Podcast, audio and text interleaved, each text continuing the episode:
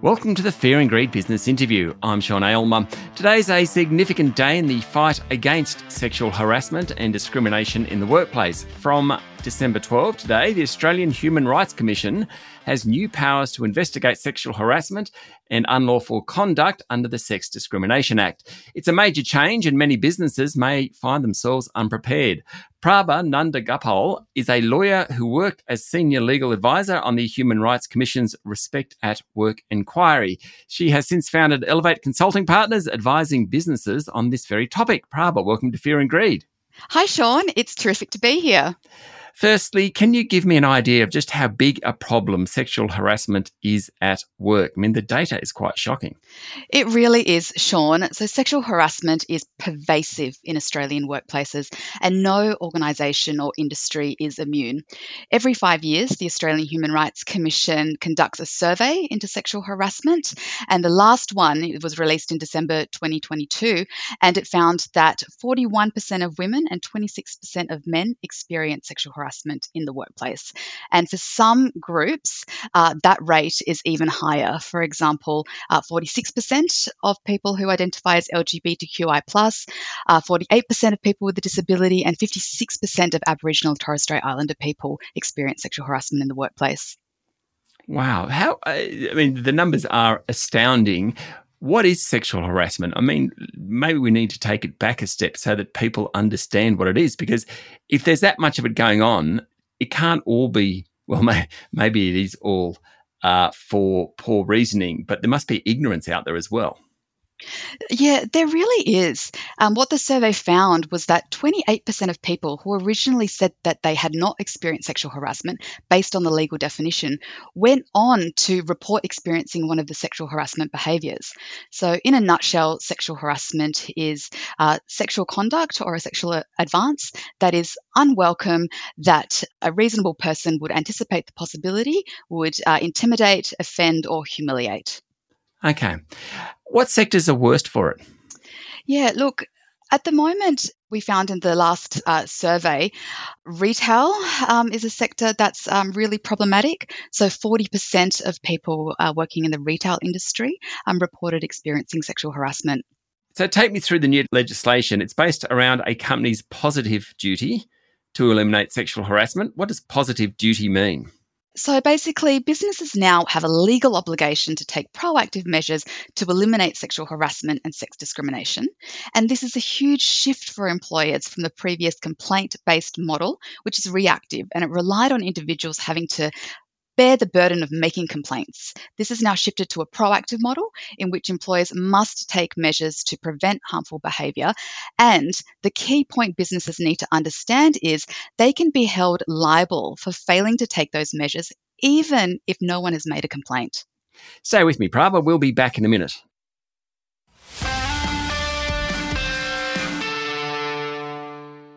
I'm speaking to Prabha Nandagopal, founder of Elevate Consulting Partners. Okay, so let's take a retailer and let's say it's a cafe and they've got 10 staff. And is it about making sure that the cafe owner uh, educates, trains appropriate behavior in the workplace? I'm thinking of it in pragmatic terms. What does a small owner of a shop need to do, for example? Yes. So if we take a step back, the Australian Human Rights Commission, who have been conferred the powers to monitor and enforce compliance, have put out a suite of guidance material that's based on the positive duty compliance framework. They set out seven standards which they expect businesses to meet in order to satisfy the duty. So the seven standards are in the areas of leadership, knowledge, culture, risk management, uh, support, reporting and response, and monitoring and transparency and evaluation. Now, for a small uh, business owner, I think firstly you want to understand what's happening in your workplace. Speak to your workers. Uh, where is the sexual harassment and sex discrimination occurring? Uh, what are the hotspots? Um, what are your risk factors? Now, we know that underreporting of sexual harassment is rife. So, only 18% of people who experience sexual harassment report it. So, it is not a reliable indicator to rely on formal complaints that have been made. Then you want to ensure that you have a very clear, um, simple policy that outlines uh, the behaviours that are unlawful, expected standards of behaviour, as well as letting your staff know how they can make a report if they experience sexual harassment or sex discrimination. And then um, another key thing businesses of all sizes will need to do is to ensure that their workforce is educated on sexual harassment and sex discrimination behaviours and what their rights and responsibilities in the workplace are. Okay, so I mean, there's a lot in that, and I can kind of get my head around a small business person doing the right thing. What about a really big retailer who literally has tens of thousands of employees? They're going to have to make sure they've got um, some pretty good governance around this, that people are trained and educated.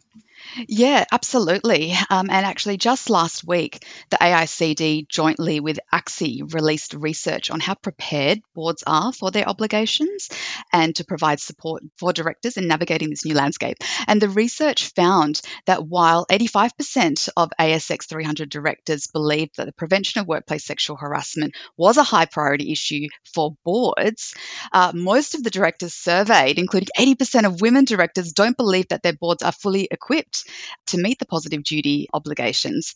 Um, so, for these large uh, organisations, I think the first thing is for them to ensure that their leaders understand that they are ultimately responsible and accountable for eliminating sexual harassment and sex discrimination. This is not an issue that can be delegated to HR or people and culture. It must be treated like any other business imperative and backed by meaningful action.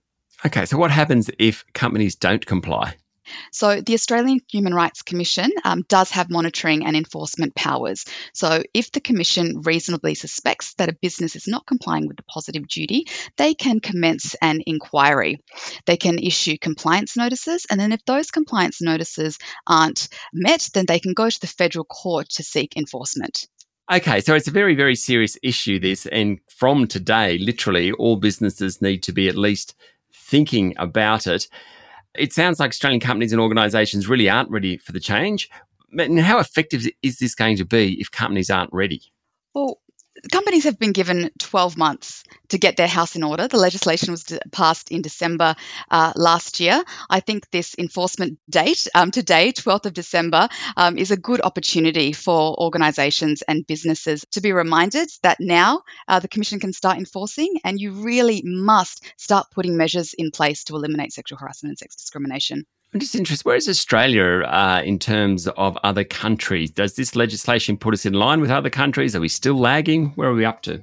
Yeah, so in 2020, the National Inquiry into Sexual Harassment found that um, Australia was lagging um, behind other countries in terms of prevention and response to sexual harassment. But since then, over the past three years, there has been significant legal, regulatory, and policy changes that have brought us more in line with leading practice around the world. I think, particularly particularly with this positive duty framework, we are coming out ahead. Uh, just a few weeks ago, the United Kingdom passed their positive duty legislation, and that only comes into force later next year. So I think there are going to be many eyes internationally on Australia to see how the business community responds to their new obligations and the impact this will have on prevalence rates. Prabha, thank you very much for talking to Fear and Greed. No problems at all. Thank you, Sean. That was Prabha Nandagopal, founder of Elevate Consulting Partners. This is the Fear and Greed business interview. Join us every morning for the full episode of Fear and Greed, Australia's best business podcast. I'm Sean Aylmer. Enjoy your day.